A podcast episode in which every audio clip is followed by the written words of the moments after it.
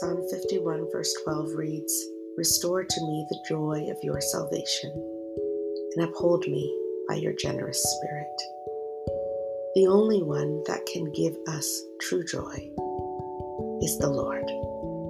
And knowing that we are His dear children, that we are saved, that all of our spiritual needs are taken care of, no matter what life throws at us, we can go to Him and say, Lord, we need your joy. We seem to have lost it. We seem to have holes in our armor. We seem to have holes in our cup that you continue to fill. Restore it to us. Restore to me, restore to us the joy of your salvation. Knowing we are saved gives us an extra ounce of joy to go through the difficult challenges, the heartaches, the pain, the disappointments that we face. And God, who is generous, will uphold us because everything about God is good. Everything about God is generous. Everything about Him gives us more than enough. So, what are you facing today? Have you sinned against God? Has life got you in a mix of troubles of a downward, downward spiral? Are there hurts coming at you that you didn't expect? Diagnosis, breakups, challenges at work, things in your finances, whatever it is, the Lord is able to restore to you the joy that He has given and does not take away. He's able to give you that place where you find it again, and it's in Him. And He does so generously. He will uphold you, He will carry you, He will give you what you need, and it will be more than enough. Let's go to Him in prayer now, because He is the only one that has more than enough and that will give us what we need.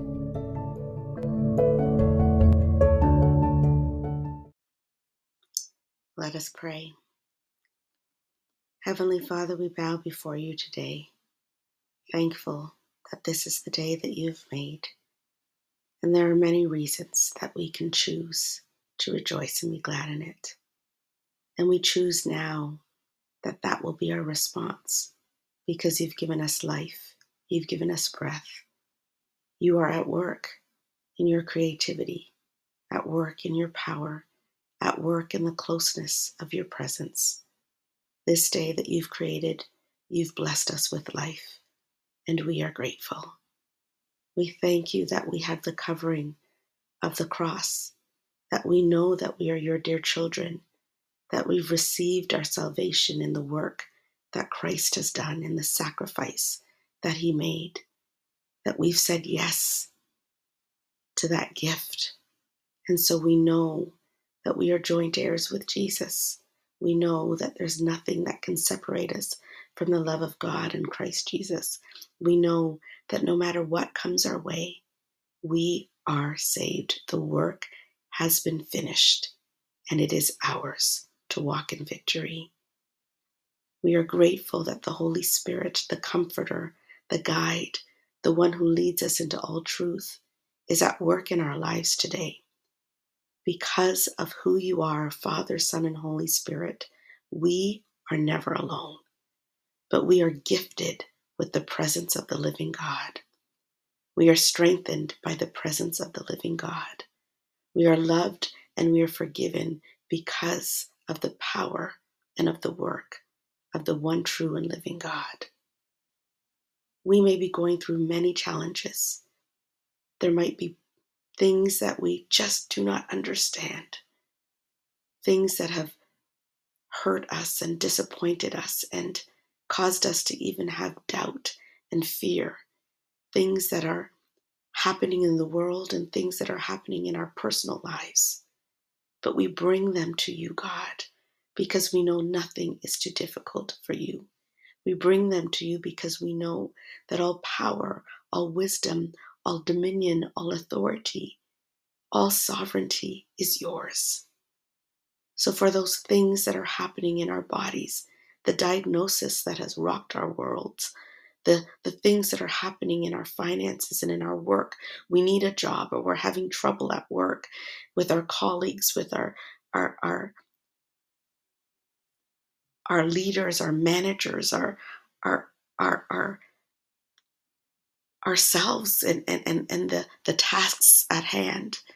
Whatever it is that is happening at work, whatever it is that is happening in our families, whatever it is that's happening with our children, with our spouses, with our parents, with our siblings, whatever it is that is happening that is just causing us to wonder if we can make it another moment.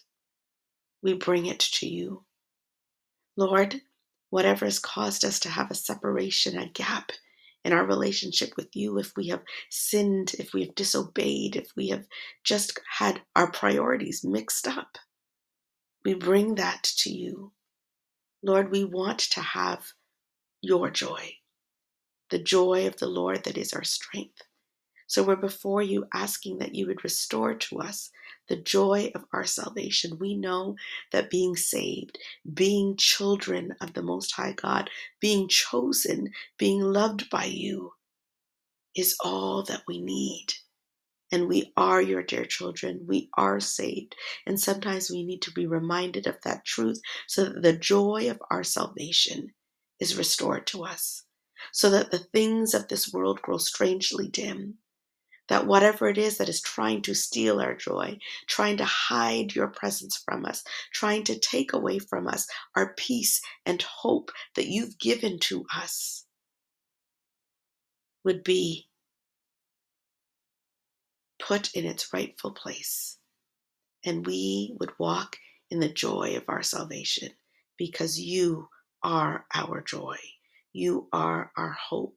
You are exactly what we need and you are enough. You carry us. You hold us. You're generous with your love, with your strength, with your peace, with your hope, with your answer, with your goodness. And we are grateful. Thank you, Lord, for the power that is at work within us. Thank you for your presence that never leaves us. Thank you for all that you are and all that you do. May your kingdom come and your will be done on earth as it is in heaven today, as you restore to us your joy in generous measure. In Jesus' name we pray. Amen.